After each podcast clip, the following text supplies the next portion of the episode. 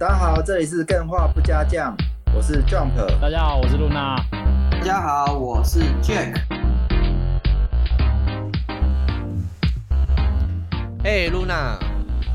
哎，哎，我最近又，又到了我们的录音的时间了。对啊，又到录音的时间，很开心哎。嗯，哎呀，真的，每次录音都觉得说是休息的时间，因为可以跟懂游戏的人一起聊游戏，真的很放松啊。哎，对啊，因为哎，我们现在是到了这个出社会打滚过一阵子之后，随时可以找到很多好朋友一起跟你聊游戏的那个状态已经越来越少。没错，如果你是几乎没有了啦，就是除了录录节目或者是跟干员出来玩之外，就是完全没有在聊游戏。对啊，如果你随随便便找一个人聊游戏，啊、或是跟客户聊游戏，人家可能都听不懂在讲什么啊。所以，我对啊，真的觉得聊游戏是一件很特别的事情，因为玩游戏的过程不是会有特殊的体验，嗯、特别是之前不是二零七七暴死，嗯，这个体验很特别，哦、大家一起干。然后他最近有出新的资料片，我们还不只是就是大家一起干，我们还就先录了节目，先录了两三集，在那边发梦，对，然后那边说什么二零七七将来会有多期待，多好玩。结果哇，那个真的是现在还放在音档，就是还在我们节目可以听得到。没错，每次去重听的话，都是 都是一种那个 羞耻 play。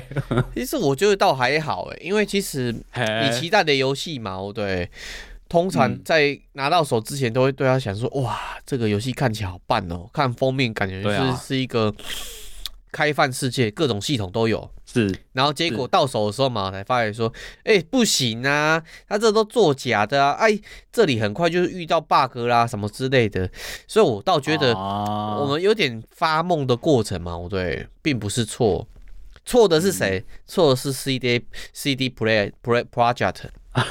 对，因为是他们没有端出他们应该要给我们的品质的内容的东西来给我们这样。没错，不过我没有很喷他们啊，因为我大致知道过往的一些过程当中，开发团队也是尽心尽力在做一些事情，只是哦，是是是，不是他们能选择的。对、啊欸，可是我真的要说，就是这一次那个不是出了他的 DLC 吗？没错，然后。它随着出 DLC，我 DLC 是还没买啊，因为之前有下到，所以我这次是还没有买。但是它随着 DLC 有更新了一个二点零的版本，二零七七赛博胖哥二零七七的二点零版本。哎、欸，然后这个二点零版本是免费可以玩得到的。对，因为你一点零版本通常都是刚开始的版本嘛，二、嗯、开始开头是二，是完全不一样的，可能会有大变动之类的。怎样大变动啊，Luna？我觉得它大变动有分两个方面，就是第一个方面就是它的游戏的系统，嗯，它系统整个全部大改。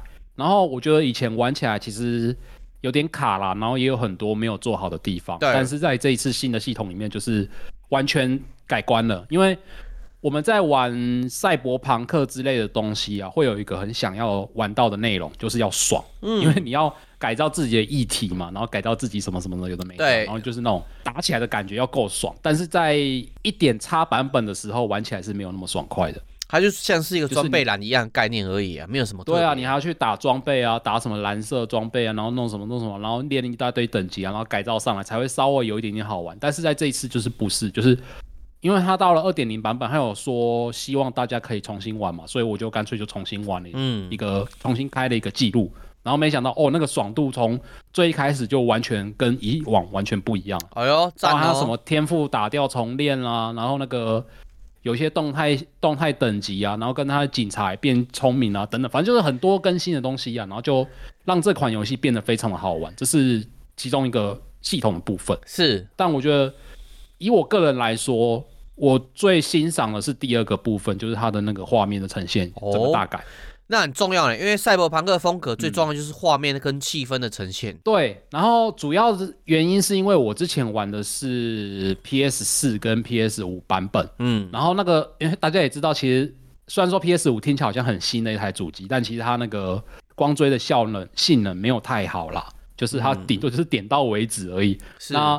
看起来就是跟以往的游戏没有太多的差异嘛。嗯。但是我这次因为我电脑换了一个显卡，然后可以吃得到它那个 DLSS 三点五，然后我就光追把它全开下去。之前全开下去之后，嗯，对，全开下去之后还有一百二十一百二十 FPS 以上哦。我靠！然后，然后我有贴一张那个我在玩的那个截图，然后贴在我们的群组，然后每个人看到都惊叹：靠，怎么现在的游戏变成这么的惊人呢、啊？这个优化太扯了吧！对，超扯超扯，就是前几个月，不要说多久以前了，就前几个月之前而已，我还在停留在说开光追就是跑不动，这个其实是一个没有用的东西，就是以我们目前来说还玩不太到的东西。对，但没想到在二零七七二点零的版本里面，就让我完全体验得到光追它本身的威力存在，而且还不会做出任何的牺牲。但当然有个前提啦，就是你的显卡要够好。是显卡要够好，那第二个是游戏的那种图学的工程师嘛，对，他必须要花很多心思做这个优化，嗯、否则就算有光追的技术嘛，你优化不够好嘛，对对对对对，你的 FPS 还是上不去。然后第二个是你效果还是做不好，嗯，真的，因为我在玩一点叉版本之前，其实我就换显卡了，然后我一点叉版本的时候就就有玩 PC 版的二零七七，但那个时候。光追算是有，但其实没有它现在有一个新的技术那么的夸张，欸、就是它随着二点零又有另外一个新的技术出现，然后这个技术我忘了叫什么了，反正就是我虽然说现在在这边吹，可是感觉好像很很扯，但其实我觉得玩起来真的是。天壤之别啊！我会觉得 PS 是五啊，跟那个什么 Xbox X Series X 那个玩起来感觉好像已经是上个世代的。哎、欸，那 Luna，我们今天是要聊二零七七，我们要介绍二零七七吗？没有啦，二零七七，我觉得我在，因为我我等 DLC 买了之后，然后玩了有一些心得之后，我们再录一集。哎呦，埋坑哦，埋坑哦，大家期待，大家期待。埋坑，埋坑，哎、欸，这个很特别的指标哎，因为我们真的那个时候，我们是花很多的时间做功课，看二零七的宣传。然后还特别去讲一下每一集前面他讲一下二零七七，结果哇，好像是我们是那个东方毒奶讲一讲之后他就暴死，所以我们这次他新出这个资料片，我们看看到底是不是能够挽回他过往对我们的伤害。嗯，对啊，我觉得它就算是资料片不够好玩也没关系啊，光是二点零版本整个大改就已经够好玩，嗯、所以我觉得应该是还蛮值得再录一集。但那前提是，Jack 你必须要先赢完才可以。为什么？就是哎、欸，你没有去玩它，你怎么知道二零七七现在的进步程度到多少呢？可是我没有你那么好的显卡、欸，怎么办？你不是用云的吗？你可以用云的啊。云的那个是 怎么讲？我觉得云的跟实际玩嘛，嗯、对，那个视觉效果还是有落差啦。嗯、不过我可以试试看用一零八零 P 去云看看呢。哦啊，对了，我觉得还有另外一个点，就是它有动画版的加成。哦，我知道，我知道，它好像有蛮多彩蛋在动画版的上面。它对它也不只是彩蛋啊，就是它的二零七七的那个动画版啊，它做的很好。然后你会把它那个整个。已经做的很好的那个世界观投射到游戏世界里面，然后就会有更深一层的认识，是就是有种那种很多种不同的作品交叉互互相影响之后，你就会更喜欢这个作品的那种感觉。那大宇宙，那我们杰哥有没有再站起来过啊？嗯，我不知道，我没有玩后面，我现在还不知道。对，对我只能说我不知道。好，那、啊、但我们今天的主题并不是二零七七，对，也不是杰哥。对，也不是杰哥，我们大家大家点进我们的节目，然后看到我们的标题，就没想到进来我们在聊二零七七，没有。对，就是今天要来进入我们的正题，就是我今天要来跟大家分享一个我很喜欢很喜欢的一个角色，叫做星之卡比。星之卡比，我知道，我之前有云过一段时间，但是我一直都云过，对我有云过，嗯、但是我觉得。它的系统我有点搞不太懂，为什么吃什么就变什么啊？它到底是什么脉络跟原因啊？其实我是云的，所以我不知道到底是什么背景脉络。为什么？哎啊，它为什么可以吃东西，然后变成另外一个东西的形状跟外貌？你讲用云好像还蛮算是有点理解卡比这个系列，因为卡比这个系列其实有很大一部分，也不是很大一部分，就是它有一个很经典经典的反派，就是一朵云，然后云上面有眼睛。你刚刚讲云一下，我有没有想到吓到有没有？你我不是在跟你说我要聊星之卡比，你说你没有玩过，然后我在想你是不是骗我？你根本就知道星之卡比本身在玩什么，结果没想到这只是云玩家而已。这一切都是巧合，真的跟各位讲，嗯、我们完全没有 key 过这个这个点。啊、嗯、啊，对啊，可是你之前说你之前是云星之卡比这个游戏嘛？啊，你云到的是二 D 的版本，就是那种横向卷轴动作过关那一种吗？哎、欸，不是，是新出的，因为我一直想要找时间买来送我朋友啊。哦，你说那个新出的有一点三 D 的那种？对对对对对对对，很可爱。哎呀、我觉得送女生最适合了。嗯真的，我今天就是来跟大家推坑一下，看有没有办法 让大家知道星之卡比本身的魅力。虽然说我猜应该很多人已经了解了，但是没关系，就是好东西可以不厌其烦的再次分享。我觉得是这样子没错。嗯哼，我今天就可以先从那个星之卡比系列，它卡比这个角色本身的魅力开始说起。哎、欸，我一直是搞不懂，就是、因为我看卡比他还没有吃东西之前嘛，对，就是圆圆胖胖的一个。那我常常会跟那个。神奇宝啊，不不不要叫神奇宝贝，现在叫宝可梦。宝、嗯、可梦里面的那个胖丁，我会把它混为一谈啊，很像哎，很像啊，他们两个真的超像的。对啊，就是一个粉红色的球啊，可是有差异啊，就是胖丁他整颗都是粉红色，然后卡比他的脚是鲜红色的。是没错，卡比会设计出这种圆形的造型，其实是有原因的。我等下会稍微讲到。然后我先跟大家简单介绍一下星之卡比系列本身是什么。嗯。星之卡比系列呢，其实它不是任天堂本家的代表作，这我不知道。因为任天堂对任天堂想到本家，你就会想到它可能有马里欧嘛，可能有耀西嘛，然后可能有什么什么什么嘛。嗯、但其实星之卡比本身并不是任天堂本家制作出来的游戏，它是由一个叫做哈鲁研究所 （HAL 研究所）创造出来的。哦，那这个哈鲁研究所其实。就几乎是等于任天堂的第二方开发商啦，就是他们是专门为任天堂开发游戏的团队，算是子公司了吧，专为他开发。对，几乎是子公司的，所以会说它是第二方，就是星之卡比是第二方。嗯、所以通常你看到卡比，它一定是伴随着跟任天堂有关的 IP，就是这个原因。嗯，但是它并不是真的是任天堂旗下的东西还是什么的，就是它是第二方这样子。嗯，那。星之卡比系列，它本身的生父呢，就是我们之前有提到的一个叫做樱井正博的人啊。这个这个樱井正博，我自己个人是还蛮崇拜他的，因为他他除了做出星之卡比之外，他还有另外一个很经典的系列，叫做大乱斗系列。哦，我知道，我知道。对，任天堂全明星大乱斗也是由他一手打造出来的一个 IP，这样。大乱斗也是非常适合送人的一款游戏啊。可是有点离题，但是我觉得大乱斗一直都不是很适合新手的游戏。但是它里面超级多 IP 的角色，所以很多人看到里面、啊、哦，有马里奥啊，有那个林克啊，啊，然后还有其他像是那个 Joker 也在里面呢、啊。所以你送人的时候，哦、他玩的很烂，没有一些至少他可以选他喜欢的角色，他就开心了、啊。然后你要 Joker，你送他，他还要买，你还要买 D 游戏送他，他才有 Joker 可以送，都送。哎、欸，我以前小时候看到那个，我以前小时候是在那个橱窗，就是以前有小卖店嘛，嗯，然后外面会展示一些游戏在玩。我是第一次玩到，第一次看到大乱斗系列是在橱窗上面看到，然后那个时候我有点生气，为什么？我以为它是，我以为它是一个盗版游戏，因为那个时候我我是宝可梦深非常非常重度的宝可梦迷，嗯，然后我就看到宝可梦跟一个戴着绿帽子的奇怪剑客在一起在那边互打，然后就是他在那个剑客啊，他在打我的皮卡丘，我就很不爽，就是那哪来的盗版游戏啊，把这些东西全部放在一起。然后后来才发现有马里欧，然后就诶不太对啊，怎么有牌有皮卡丘又有马里欧？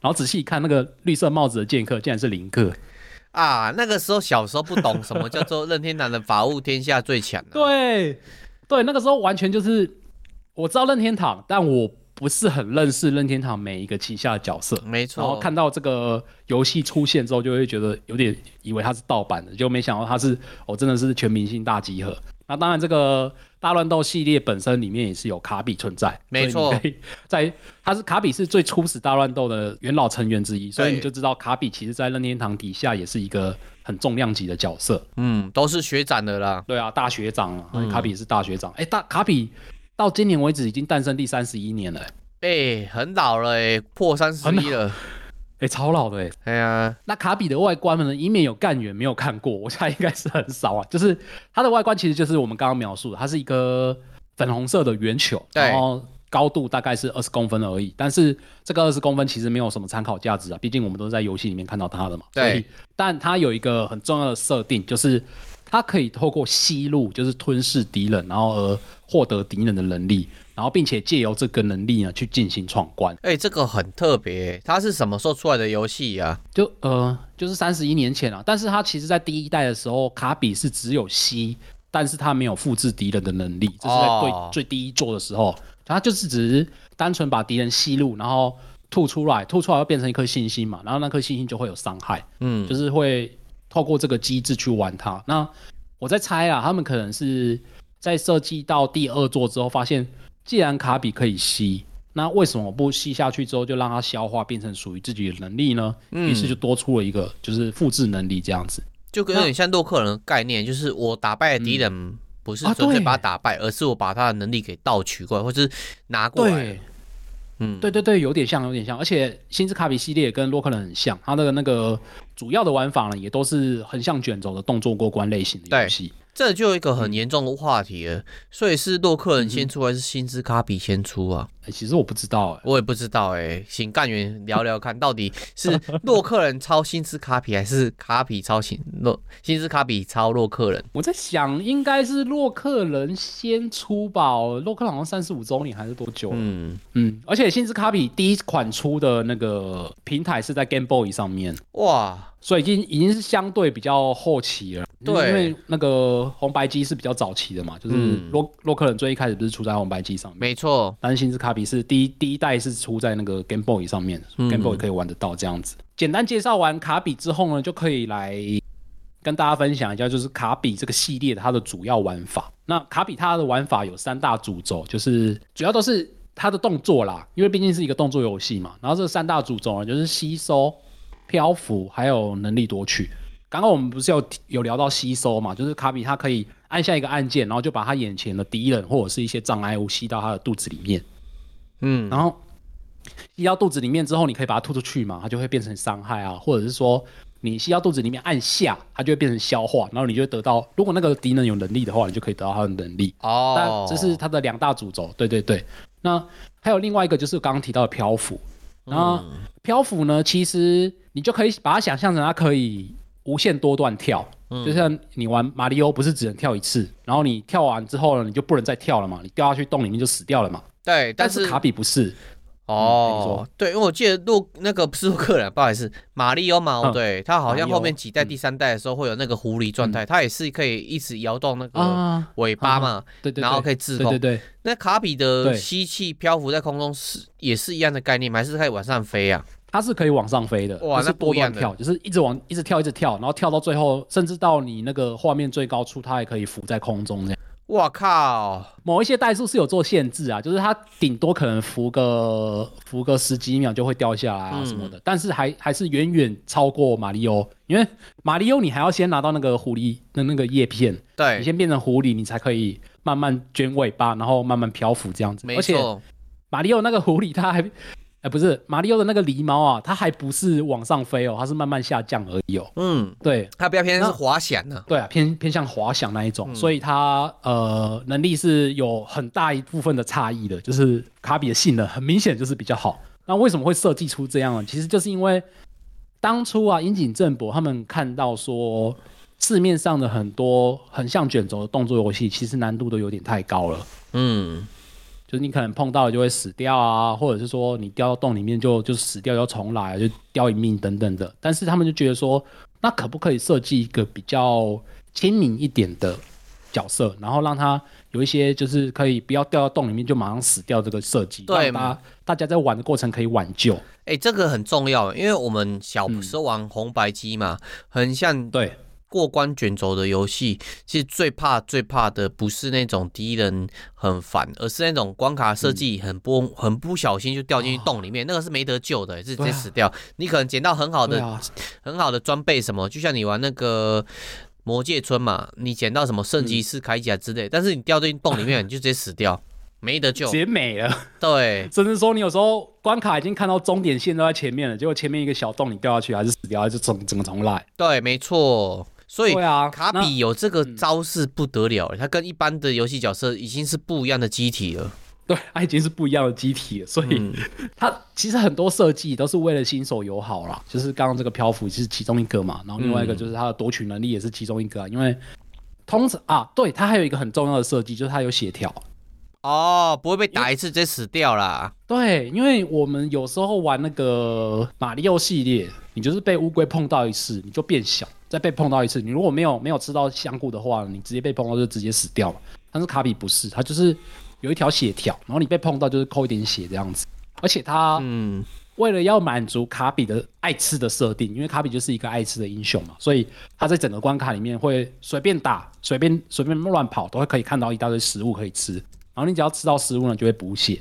所以你通常过一关之后是不会有任何损血的状况产生，因为你只要一点点损血，马上就可以补回来。所以它也是一个非常新手友好的设计。哦，那差很多哎。对啊，差很多啊。所以其实卡比会那么让那么让我喜欢的其中一个原因就是。它让我小时候就获得了很大的满足，因为我终于知道有一款横向过关的动作游戏是我可以破关的哦。因为它的那种怎么讲，容许错误的那个空间嘛，对，变高了。对，没错。那讲到这里，大家就会想说，哎、欸。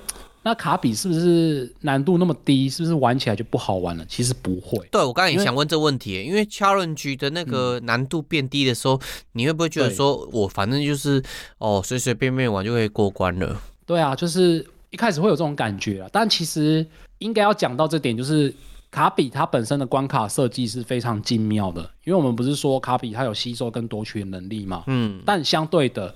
它的关卡设计的那个敌人配置啊，就可以配置的有点夸张。好，我懂了。对，你通常看到那个马里奥，你玩马里奥好，就是两只、两三只乌龟在画面上，你就会很有压力。是，或者是两三只会丢东西的东西在画面，怪物在画面上，你就会很有压力，因为你随便被打到你就死掉嘛。但其实卡比不是，所以你在玩卡比的过程中啊，其实是在思考你要怎么样运用你自己的这些。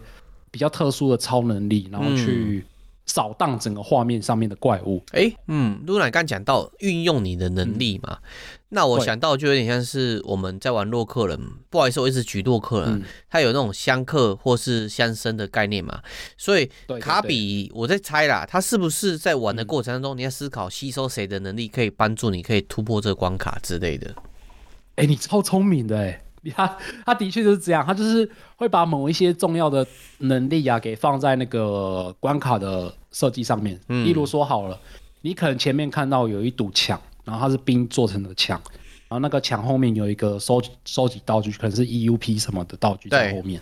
但你通常卡比用吸的啊，或用打的啊，其实是打不破那道墙的。但是你如果在那之前有保留住火焰的能力的话，你就可以突破那道墙，哦，去拿到后面的那些。我懂了，这就变成是有一个策略性的概念的啦。对对对对对，然后你什么时候要选择什么样的能力取舍，这个就是在玩的过程中你会一直不断思考的。嗯嗯，那通常啊，就是你也可以挑战完全不拿任何能力，就是用卡比本身吸土这个玩法去破关，这也是完全办得到的。哦，那关卡设计要很做的很好，因为如果说你把一个关卡必须建构在前面某个流程中，嗯、某个敌人才有办法过这关的话，你就把这个游戏的可能性跟自由度给降低了。当然这样子、这样做是有点，呃，这样做并无可厚非，因为你想要彰显这个能力，就是吸、嗯、吸敌人，然后吸收敌人能力这这个特殊的特质。但是玩家会觉得说，那我就只能这样玩吗？以后我可能第二次玩、嗯、第三次玩的时候，觉得这样子好无聊，没有什么不一样的感觉。真的，嗯、因为他每一个能力其实都有每个能力的强项啊。像有一些能力就是打上头上的怪物会特别简单啊，或者是有一些能力就是它的攻击速度很慢，但是它的攻击力很强，就是会有这一些不同的差异。所以它完全可以照顾到说你用不同玩法的玩家，就是像有一些人喜欢横冲直撞嘛，那你就可以多多拿火焰能力，因为。火焰就是有一个是往前冲刺，然后就是冲刺的路途上的怪物都会被你烧到，嗯，就是会有这种玩法。那你有时候不敢冲那么快，因为你有时候用冲刺的时候会不小心掉到洞里面，就是真的是跳不回来，然后就救不了了。所以有些人会比较不想要那么莽撞的玩法，他就可能选择别种能力去过关这样子。哎、欸，那不。但我刚不是，嗯，对啊。我我就是他可以自由自由选择。回到我一开始讲，我想送我朋友嘛，他家里也有小朋友，嗯、所以卡比这个游戏很适合给小朋友玩，因为他会去思考这关卡怎么去过，然后他的过程当中，一般的那种游戏都是打打杀杀嘛，拿剑捅啊，拿刀捅，拿斧头砍，但是他不是，他是按。我吃掉了，然后把它吞下来，完全没有打打杀杀的画面。这个游戏明明就有，有吗？我要说它是有很多打打杀杀哦，像是你拿了那个剑的能力之后，你就会手上卡比会手上多出一把剑，你一样是打打杀杀打过去啊。那不要不别不送了不送了不送了。但是会会有血腥吗？不会血腥啦，它那个呈现方式就跟马里奥很像啊，就是你可能采一个蘑菇，然后那个蘑菇就扁掉，然后就不见了，哦，它不会有血啦。对啊，毕竟还是一个合家欢乐的一个英雄，普遍级对哈，会有那种对普遍级普遍级，这个是完全不用担心的，就是小朋友玩也是 OK 的，他那个。呈现方式完全就是那种卡通等级的，不会哪一天小朋友看到我说，呃，杰克哥哥，我把你吃掉，我要写程式，我把你吃掉哦，就有那种食人屁之类的，不会吧？应该是不会吧？哎、欸，我我我我还有准备，就是我等一下还有准备一些，就是有关于卡比的一些奇闻异谈。好啊，好啊，好啊，这个部分大家可以、欸、真的真的有这样子的奇闻异谈哦。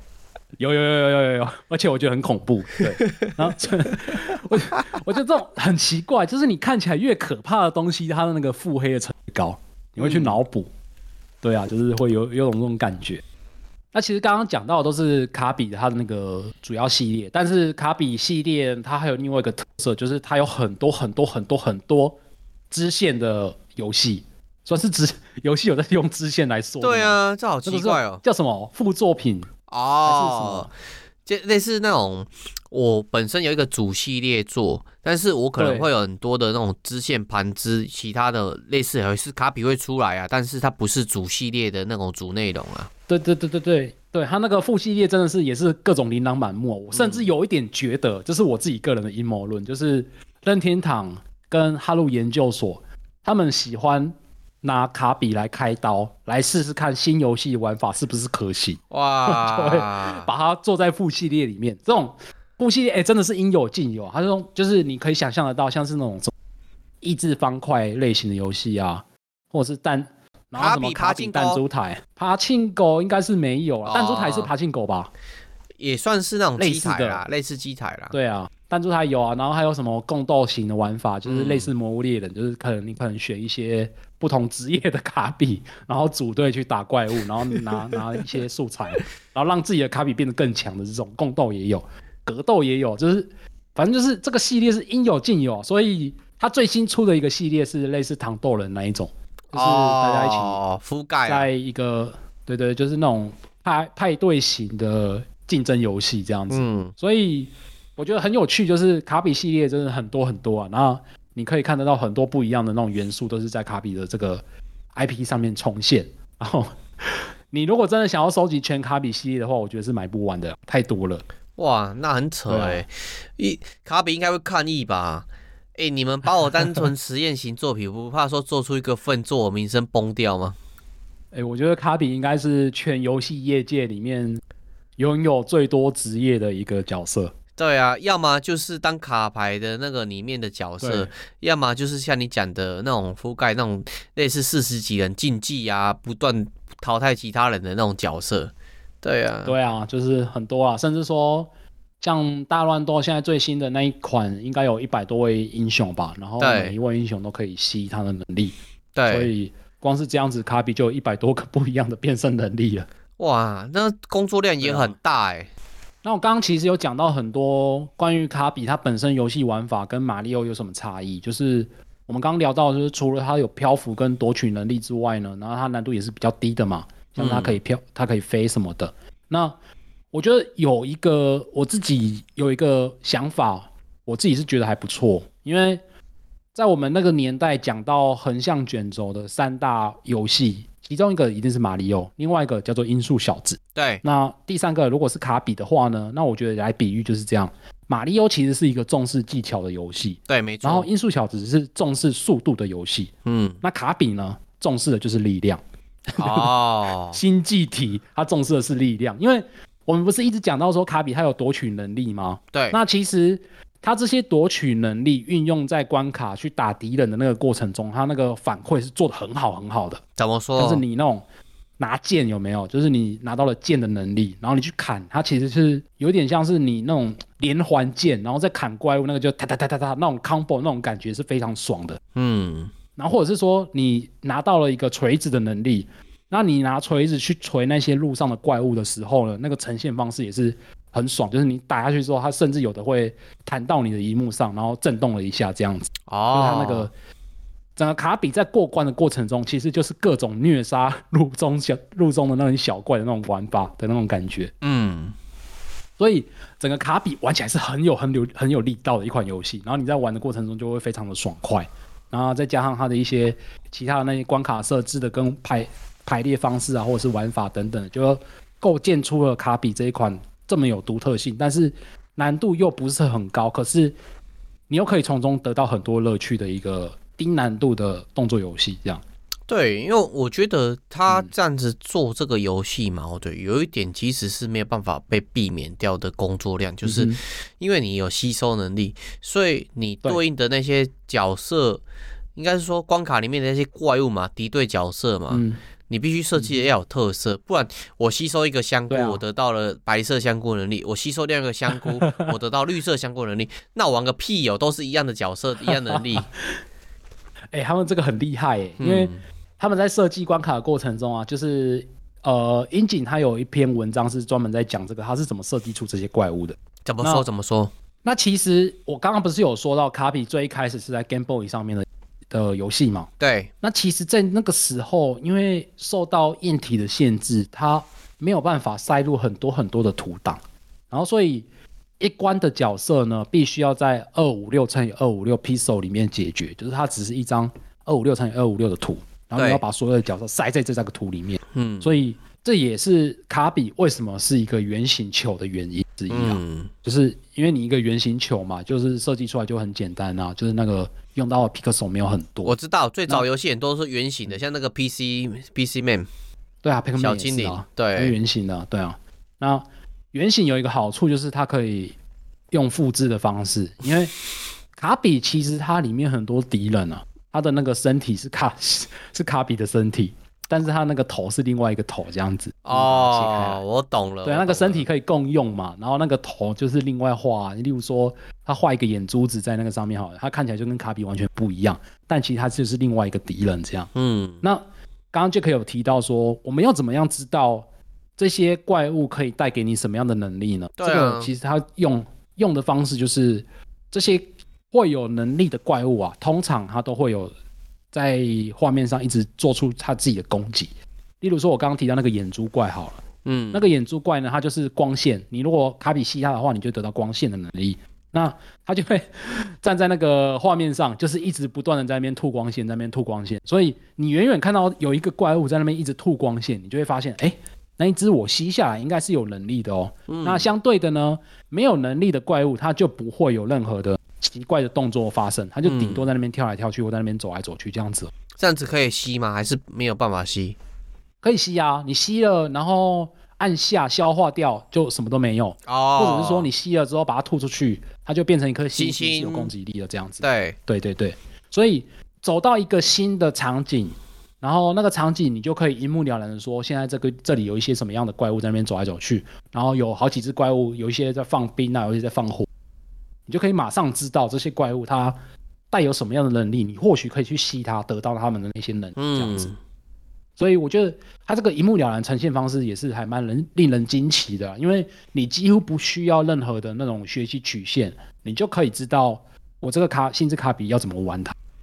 哎、欸，这也是在做角色或是关卡设计里面非常重要的一个部分呢，就是你。根本不知道你玩的玩家他是新人还是一直以来玩这个系列的玩家，所以你必须要在角色塑造的时候让他一目了然知道说，哎，这个角色在我里面是扮演这样的角色，我可以吸收这样的能力，否则玩家会有一种，哎，我吸了一个一直吐火球的怪，结果他其实不是吐火球，他只是可能打嗝吐出火球，然后他的能力是打嗝。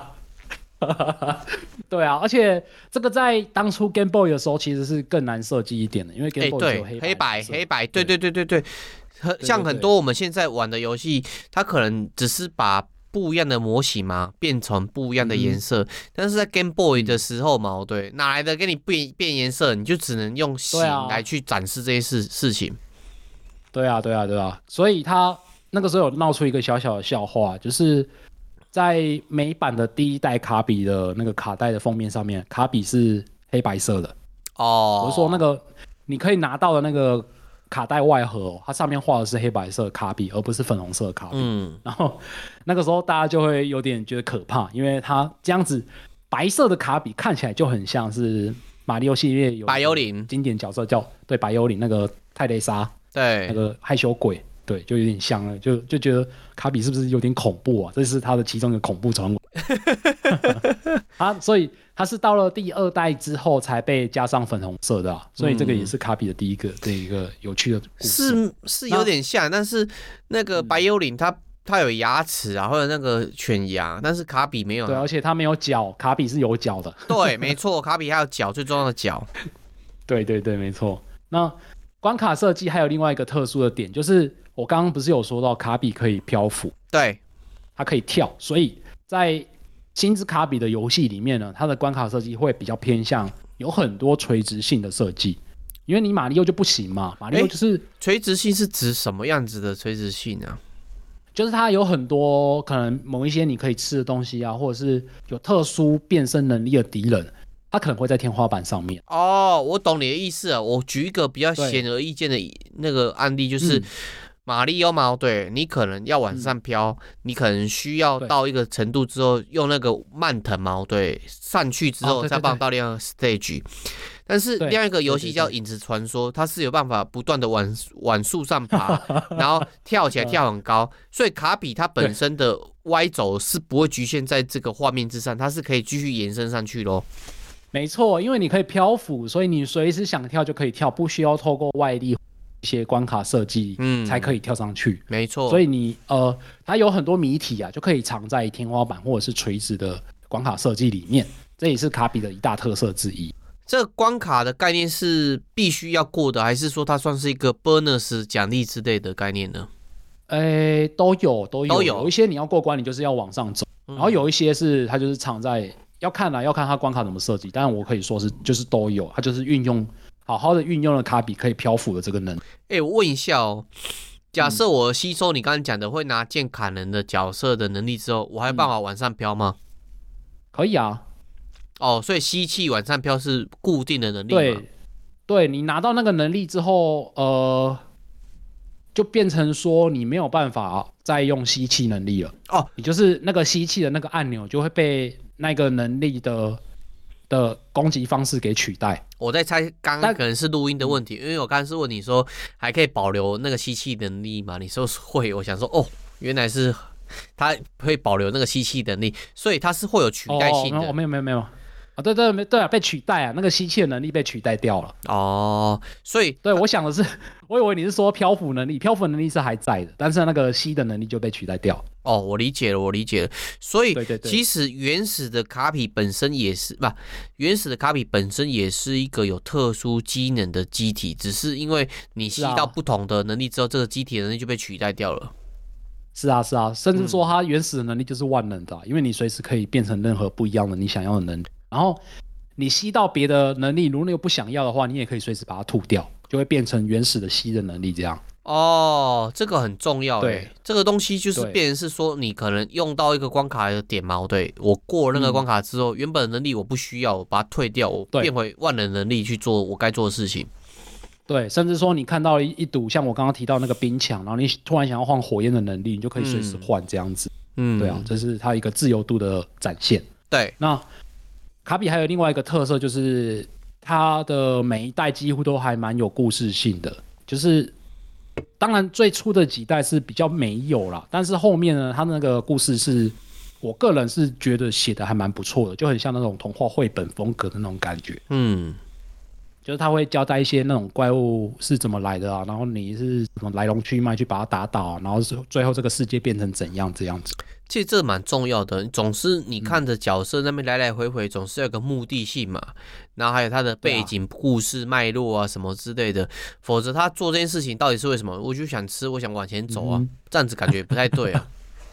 对啊，对，它有点就是不是纯过关，就是你在过关的过程中，你还是同时在体验它整个关卡带给你的设计这样子。所以呃，讲到这边，我想问一下 Jack，你对卡比系列应该有一些概念，大概知道他是在玩什么？我知道，而且你刚刚介绍的很详细，嗯，只是我在想说这个东西我本来想送人的，听你这样讲一讲，感觉、嗯、哦又是乱吃人，然后吃了之后可以再把它吐掉，就是所谓的渣男，然后又有暴力的倾向，所以到底我该不该送那种小朋友玩呢？我直接给你一个答案，就是超级适合送给小朋友或者是女性朋友。好，就是或者是说不喜欢玩，也不是不喜欢，不喜欢就不要送。就是他不习惯玩游戏的人，也很适合用卡比系列来入手。就是我刚刚讲到，它很简单，嗯，它有故事，它看起来又非常的可爱，超可爱的。无论是新玩家或者是老玩家，都可以从中呢玩然后得到一些乐趣，这样子。真的，卡比的外形可能之前没有玩过游戏，又是云过游戏的朋友嘛，对，你们可以云看看。嗯、卡比超适合做那种填充娃娃的。对啊，嗯，甚至说，我觉得很好笑，就是卡比很好画，所以你如果 玩，你玩一玩，然后上课干嘛了，你无聊，你就可以画卡，然后你就觉得哇，我怎么这么有艺术天分啊，画的卡比这么的像，卡比是个球吗？就是一颗球啊，补上两个红色的小鞋子。对啊，小鞋子，然后小手，然后那个小眼睛就 OK 了，就是一只可爱的卡比。嗯、对，所以卡比系列是非常推荐给每一个玩家的啦。那、嗯、还有一个哦，对，卡比系列还有一个另外一个特色，就是我觉得它的难度曲线很长很长。这个很长的意思就是它简单很简单，但是难很难。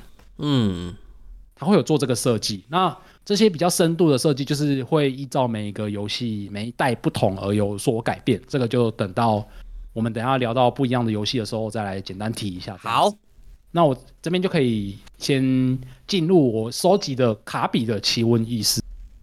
哦，我刚才有讲过，对，卡比有一些事情，我自己个人是就是因为我很喜欢卡比嘛，就是从以前到现在就是认识卡比有关他的一些奇闻异事这样子。嗯，那其中一个呢是。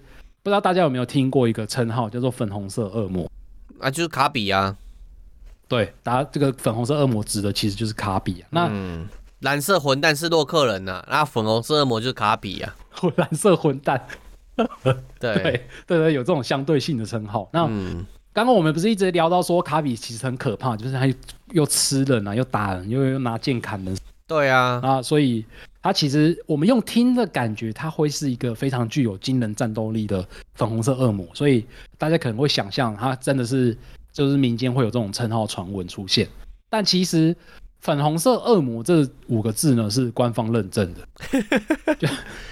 就是你在某一代的小游戏里面，因为卡比它有个特色，就是它很多代里面都会有各种不一样的小游戏，是。然后有个小游戏呢是那个。呃，卡比睡大师还是什么，反正我忘记叫什么翻译，但是就是卡比睡大师的小游戏。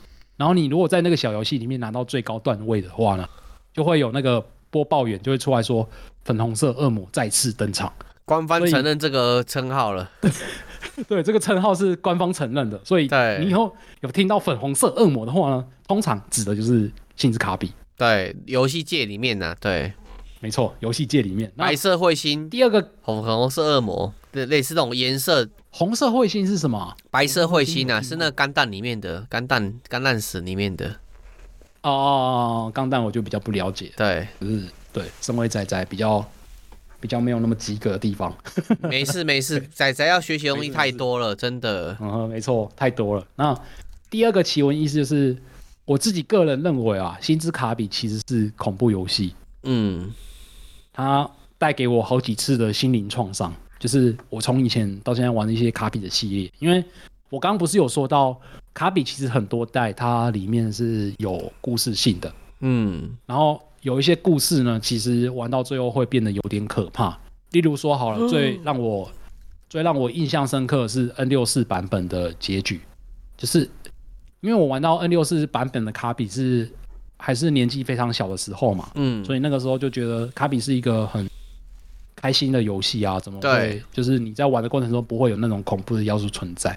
但是呢，它里面有一个玩法，就是它这个世界，就是 N 六四的星之卡比这个世界里面，它是被一个一个坏蛋入侵，嗯、一个，然后那个公主呢，就是要拜托卡比去把这个坏蛋给驱逐掉，然后。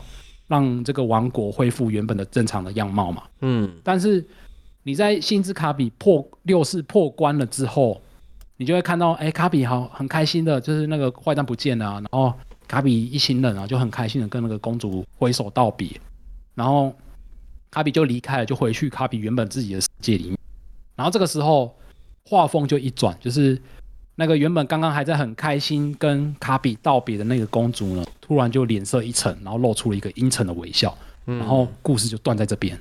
然后小时候看到这个这这一幕真的是带给我很大的冲击耶，因为我想到的一件事就是。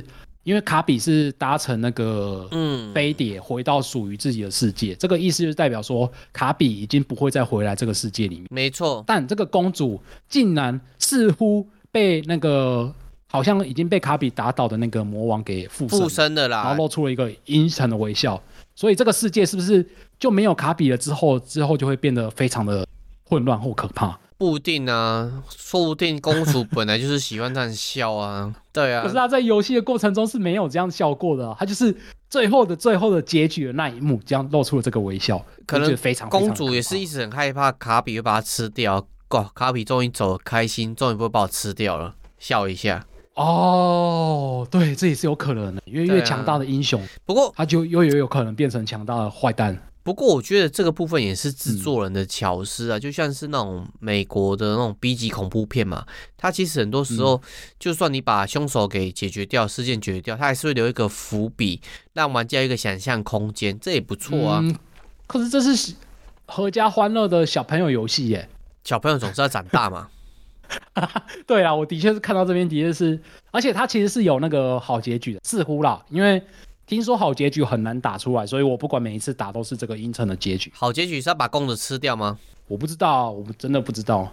嗯，然后我也从来没有打出来过，所以就嗯，这个就是留留个悬念吧。我也没有，后来我长大了也没有去找他那个真正的结局是长怎样。嗯，反正就是我对六四卡比就是停留在印象停留在这里。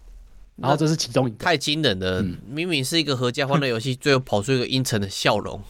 对啊，就一个，你又看一个小朋友，然后好不容易打倒最终大魔王，而且他最终大魔王，啊，嗯，就是就是会有那种有点红色血腥那种眼球从哦眼珠子从眼球蹦出来的那种画面呈现，嗯，他的 BOSS 的那个设计真是有也是有点可怕，然后好不容易打完了，结果没想到竟然露出了阴沉的微笑，这是其中一个啦。那第二个呢，我想分享就是我觉得有点可怕的也是。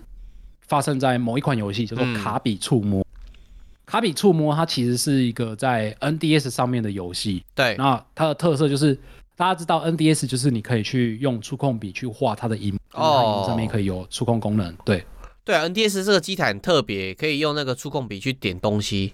它对，它不只可以点，它还是可以画。所以，嗯、所以这一款这一款卡比触摸呢，它玩起来跟原本的卡比本传系列是有点不一样的。怎么说？它是透过你在你用画笔画出一个轨道，然后引导变成一颗真的是一颗球的卡比，嗯、然后去撞别人啊，或者是它在轨道上面滚动，然后去滚动到你想要让卡比去的地方这样子。嗯，所以它本身触摸这个东西呢，它本身的那个概念其实是很像一支魔法画笔这样，所以它这个卡比的世界里面都是一些跟画有关的东西哦，然后跟美术有关的东西，对。原本想象中就是画啊，然后美术啊，然后跟卡比结合在一起，应该也是一个色彩缤纷的世界。对，系列是绘本之类，小朋友的绘本。对，绘本，对对对对对，绘本，小朋友绘本。但是他在最后一个关卡很可怕，他那个最后一个关卡叫做堕落的西安。西安，西安是我自己发我自己翻译的啦，但我不确定他那个官方翻译到底叫什么。嗯，西安是蛮特殊的名字啊。对啊，就是他，我记得是一个什么阵地还是什么的吧。嗯。对，圣地没错，嗯、你讲的是对的。总之，它就是一个堕落的西安世界，堕落的叉叉叉这样子。然后这个关卡里面呢，它把所有之前绘本的颜色用那个反转。哇！大家有没有不知道？不知道有没有玩过那个 Photoshop 有一个那个叫有我知道对比反转功能。哦，那很可怕，变成黑色，超可怕的。然后，所以你在这整个世界里面看起来就是非常非常非常的不协和，而且很恶心。然后它里面呢？它这个关卡里面所有的地方都只有尖刺，没有任何的敌人。嗯，然后它那个敌人就是只有一幅一幅又一幅的画，然后那个画上面有一个看起来很可怕的脸，然后你那个脸它不会对你造成任何的伤害。嗯，你卡比经过之后，它只会露出一声哈哈哈哈哈，哇，去了，好可怕、哦。对，它整个关卡里面，然后再加上它那个背景 BGM 也是用不协和音创造出来的 BGM，就是有点像是那种很可。马里奥里面可能一二三关都是那种可爱的风格的音乐，或是邪恶的音乐，但是到第四关就是魔王关的时候，噔噔噔噔噔噔的那种感觉。对，而且噔噔噔噔那个还是算是有旋律的哦。嗯。然后你在玩这一关的时候，它那个背景音乐有点像是把普通的音乐给倒着放，哦，我知道，我知道。那其实会让人很不就听起来很不舒服啊，很不舒服，那很不舒服。然后，所以玩到这一关的时候，我也是觉得，为什么你前面都是这么缤纷的绘本世界，到了这一关，突然整个画风大变？对，当然他他是因为他是那个最后最后最后一个关卡了啦，你就是准备要打最后的那个大魔王了。但是那个落差感实在是太大，所以我觉得卡比怎么会又做出了这样子呢？你自从二六四之后，还给我一个这个这么可怕的那种感觉，太故意了吧？我还有第三个，第三个是就是最新的，就是刚刚杰克提到的星之卡比也是，诶，星之卡比探索发现去年发售的最新的一款三 D 的那个版也有，对这个呃这个也有呢，其实是算是比较偏向我自己个人的脑补啦，嗯，因为。就可以有云过嘛？对，因为我看到他的那个最第一关的那个样子，有啊，它是不是一个毁灭后的世界？就没错，鱼鱼苍苍的啊，但是有一些人造物品这样子。对，所以我会觉得说灾后世界，对啊，就是那种灾后世界。然后我就我就觉得说，卡比是不是人类灭亡之后诞生出来的外星产物之类的东西？嗯。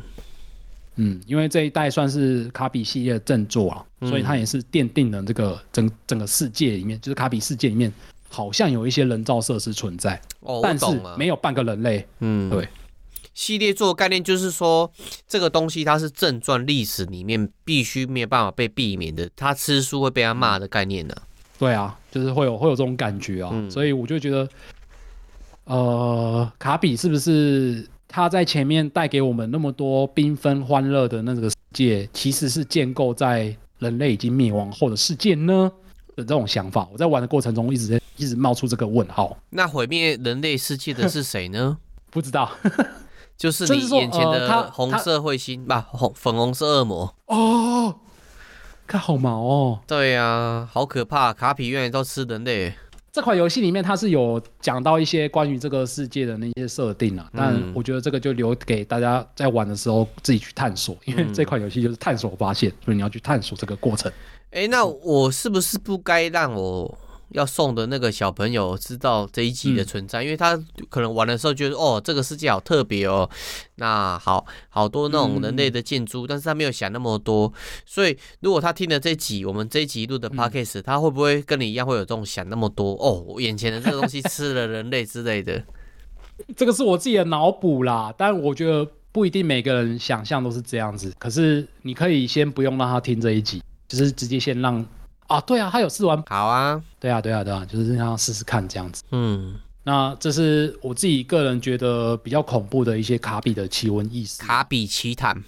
那其实聊到这边就可就是可以稍微跟大家推荐一下，如果你想要你听到这里觉得卡比很有趣的话呢，就是你该怎么玩星之卡比，然后我这边就可以推荐三、嗯、三款游戏给大家。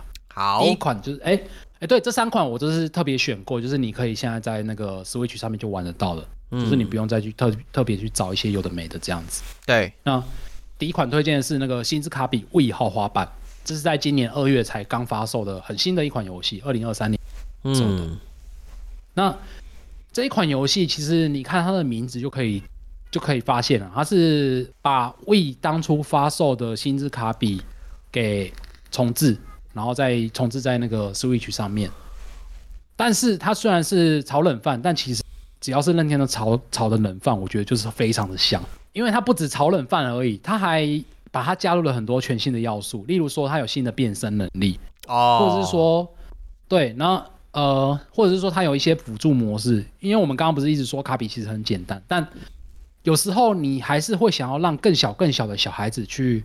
享受游戏，那我觉得这一款非常适合。没错，这一款甚至说它那个辅助模式就是卡比可以飘嘛，但可能那种呃六七岁的小朋友他还不一定知道什么时候按飘会比较适合。我知道，就是、但是呢，他很小的小朋友其实会手脚不协调，或者说他其实想做什么事情，他其实没有办法立刻反应说按那个按钮。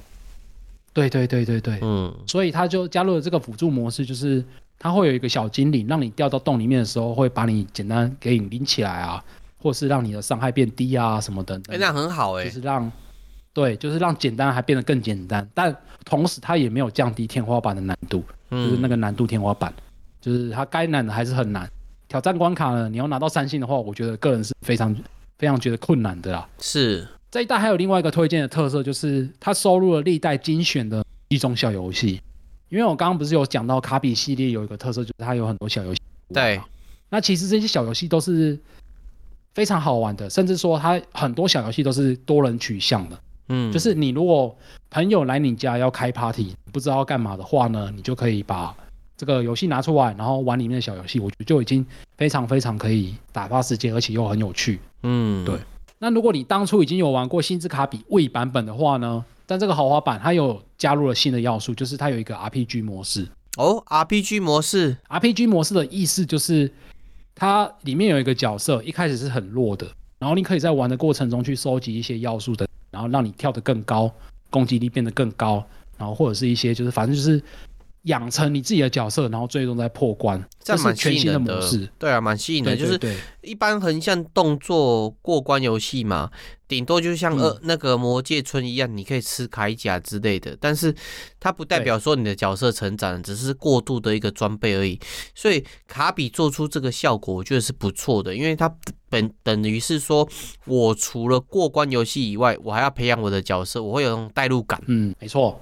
那它这个关卡呈现方式，我觉得也很有趣啊。它就是虽然说有点回收再利用，但它那个关卡呢，是把原本你正传破关的关卡给倒着走，就会变成，就会变成这个 RPG 模式，有点像是那个恶魔城嘛。哦，对，月下，嘿，它就是我对对对逆逆城啊。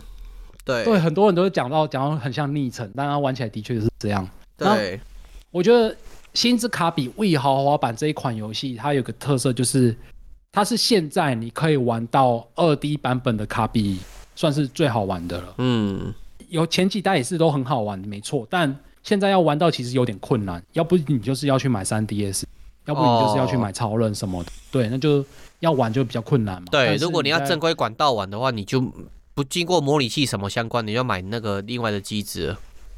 对啊，那你玩这个 Wii 豪华版，就是你现在大家很多人都有 Switch 的话，你就是去买这个片子就可以玩到，就是会比较简单一点，而且它的那个要素又很多，又还蛮好玩的，我是还蛮推荐的。对啦，版本的。其实我觉得很多人都很推三 D 游戏，其实二 D 游戏也是有它的体味在啊，不要说二 D 就不好玩之类的。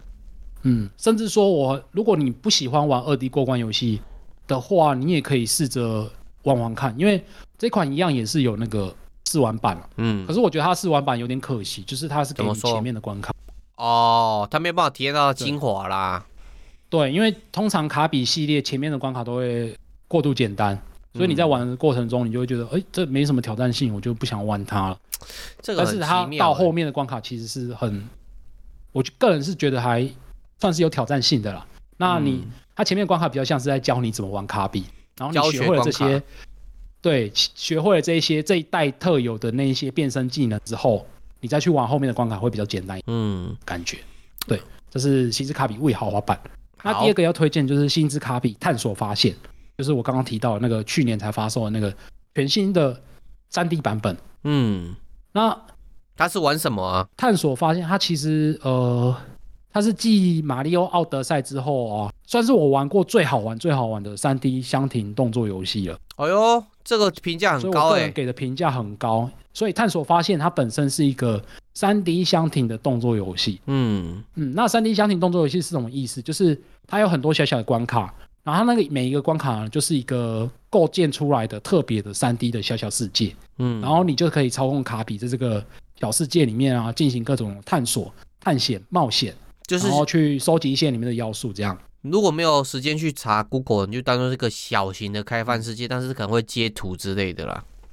啊，对对对对，这个是是又小又精致的开放世界啊，嗯、就是它可以很浓缩的把它想要传达出关卡的那些特色给放在这个小小的世界里面。嗯，因为它是第一代采用三 D 的星之卡比，这个三 D 不是只说它建三 D 建模什么，我是说玩法哦，就是。过往虽然说有三 D 建模的卡比，但其实它都还是二 D 的玩法。但这是第一次有三 D 的玩法。嗯、那它为了这个三 D 的玩法，其实下了很多很多的功夫。哎、欸，对啊，因为其实卡比你刚刚讲过，它是一个易于上手的游戏。但是如果变成是三 D 世界的时候矛盾，你操作的难度其实会提升相当多哦。哎，没错，而且还有另外一个特色，就是我们刚刚不是一直在讲卡比有很多就是打起来很爽快的那些是是，对。但是你进到三 D 之后，你很容易就是 miss 画面看起来对一直 miss，因为你好像画面看起来有打到，但其实它是站在比较歪走比较深的地方，对，其实你是没打到的。然后所以制作团队为了要解决这个问题，他做了很多功夫，例如说他加入了一个叫做模判定。那、嗯、这个模模糊判定的意思就是，虽然说你可能丢出了一个回力镖，然后你画面上看起来是打到了那个敌人，他就会判定打到了。哦、就算是他那个敌人是在那个画面比较深的地方，你好像。实际上是没有打到，但其实他判定也是会打到。哎、欸，这个做做法很棒哎，因为其实很多玩家他只看的是眼前的画面，他没有考虑到这个这个怪物跟我的立轴或是歪轴其实是有差距的。因为玩家看的画面是一个平行的俯视的世界，他哪知道有没有真的打到？对，没错。对啊，然后还有另外一个就是卡比系列有一个特色，就是它会一直跳跟一直漂浮嘛。对，但其实。跳跟漂浮这两者之间的那个动作切换啊，其实是有点微妙。你如果是二 D 的话，其实就很好判定，就是你自己会看到卡比快要落地了，然后你如果多按一次跳的话，就会变成漂浮。但三 D 的时候呢，因为你的视角是俯瞰的，所以你就很难判定卡比是不是真的掉到地板上了。没错，你有时候只是单纯想要做第二次跳跃，你不想要漂浮，但是你有时候就是没有判定好，它就是你按下去之后，它就变成卡比漂浮。然后这个时候就会造成一些动作上的落差，这使用者体验很难设计，该怎么做啊？对啊，所以它也是一样用了一个模糊啊，就是它在一定的范围内，卡比虽然没有落地，但你按下跳的时候呢，它不会判定变成漂浮，它会判定是落地，然后重跳一次这样。哦，很厉害，这个设计到到底怎么想到的啊？对啊，所以它就是为了三 D 版本的卡比下了很多功夫，这是之前在马里奥三 D 或者其他三 D 游戏里面比较遇不到的，因为这是属于卡比本身带有的特色。哎，这这全部系列制作人都是樱井吗？哎，这一代樱井好像挂名而已。嗯，嗯，他那个时候正在忙那个大乱斗。哦，对，樱井其实现在有一点抽离卡比的制作了，所以卡比有很多代其实了解。对啊，那。还有这一代还有一个特色就是，呃，我觉得它的画面非常非常的好，好到你很难想象它是 Switch 的游戏。哦，你这样是在贬低 Switch 吗？尤其是我玩过宝可梦之后，我更知道那个 Switch 虽然是同一台主机，但呈现出来的画面的那个落差非常非常巨大。是没错，因为在卡比探索发现里面呢，就是那个火山的炎热啊、地底遇难等等的，他都做得非常非常的好。嗯，就是你很。很有身临其境的感觉啊，就是你很难在一个 Switch 的游戏里面感受到这么 这么多的那种画面上的乐趣。我最近觉得做到这个特色的游戏是《王国之泪》，我觉得同样是在一个主机上，它的性能有差线，但是它可以靠很多地方去补足这个东西。《王国之泪》跟卡比感觉是有做到这个点。嗯，没错，嗯，真的那。但是我发现跟过往的卡比最大的特差异在于说，它的玩法比较偏向探索，真的就是探索，嗯，就是在这整个三 D 世界里面找到这些世界隐藏的秘密。然后我觉得它的那个关卡设计的精妙之处也是非常的厉害，理解不输给，真的是不输给马里奥啦。所以这一代也是非常非常的推荐。如果大家喜欢玩三 D 的游戏的话，也是很适合这一代。哦，接下来就压轴喽。呃，最后一个放压轴，其实是因为它的游玩的门槛又相对的更高了一点点。嗯，但 因为你如果要玩这这款游戏的话，《星之卡比：镜之大迷宫》这款游戏原本是出在 GBA 上面的一款游戏，嗯、但它最近呢被被放到那个你如果有包 NSO Plus 服务的话，你就可以直接玩到这款游戏。我觉得包那个超划算的。对啊，但是你要包到 Plus 啊，你如果只包 NSO 是没有。就是没有 GBA 的玩法，嗯、所以你如果想要玩到这一款游戏，就是要再稍微多花一点钱。嗯，但我觉得，呃，你如果只包一个月来讲的话，是还蛮值得的。因为《镜之大迷宫》这一款是我玩过我自己个人最最最最最喜欢的卡比系列。哎呦，这个评价很高哎、欸。对，因为卡比它本身是一个动作的二 D 呃二 D 横向的动作游戏嘛。对。那《镜之大迷宫》跟其他代最大的差异在于。嗯，它的那个玩法其实是有点偏向《银河战士恶魔城》的哦，我知道了，我知道了。对，因为以前过往其实是线性的观看嘛，就是你可能横向卷轴之三，对对。然后《镜之大迷宫》呢，它是一个很大很大的地图，然后你要在这里面探索，去把一些就是收集一些镜子碎片啊什么等等的，然后去完成整整个游戏的世界。哎、欸，其实我很觉得卡比很适合这种那个银河战士恶魔城的设计，因为它可以吃很多的能力，啊、所以我觉得它放在这样子的 stage 里面是很适合的、欸。哎。对啊，所以我就不知道为什么只有这一代可以有这种明显的比较这种感觉，对，其他代都还是会偏回原本的那种一之一一之二的那种玩法。对，说，我甚至觉得说他把之前你刚刚讲到的那个角色扮演的那个模式嘛，再结合在里面更好。它是比较可惜的是比较没有那个 RPG 模式啊，这是比较可惜的。对，但你那个探索一些能力啊，然后解开一些道具，是放在这种玩法里面也是很适合，很适合啊。对啊，对啊。我觉得这一代还有一个很大的特色，就是它的那个探索深度很够。嗯、那可是除此之外，还有一个很大的缺点啊，就是你很容易迷路。哦，这 没办法，就是、我觉得这种对恶魔城类型的游戏迷路是必要的，因为表示它的关卡设计是很复杂的。但你如果可以享受，就是我要探到每一个宝箱都全部开的话。我觉得会很适合玩这一款游戏，这种就很适合我们两个了。我们就是那种走迷宫，啊、一定要探到底。哎，到终点了，我要回头，我宝箱还没有拿完。对，哎，我我进之大迷宫之前玩 GBA 版，它那个有趴数嘛，就是我玩到一百趴之后，我砍掉，然后重新玩了至少有三次。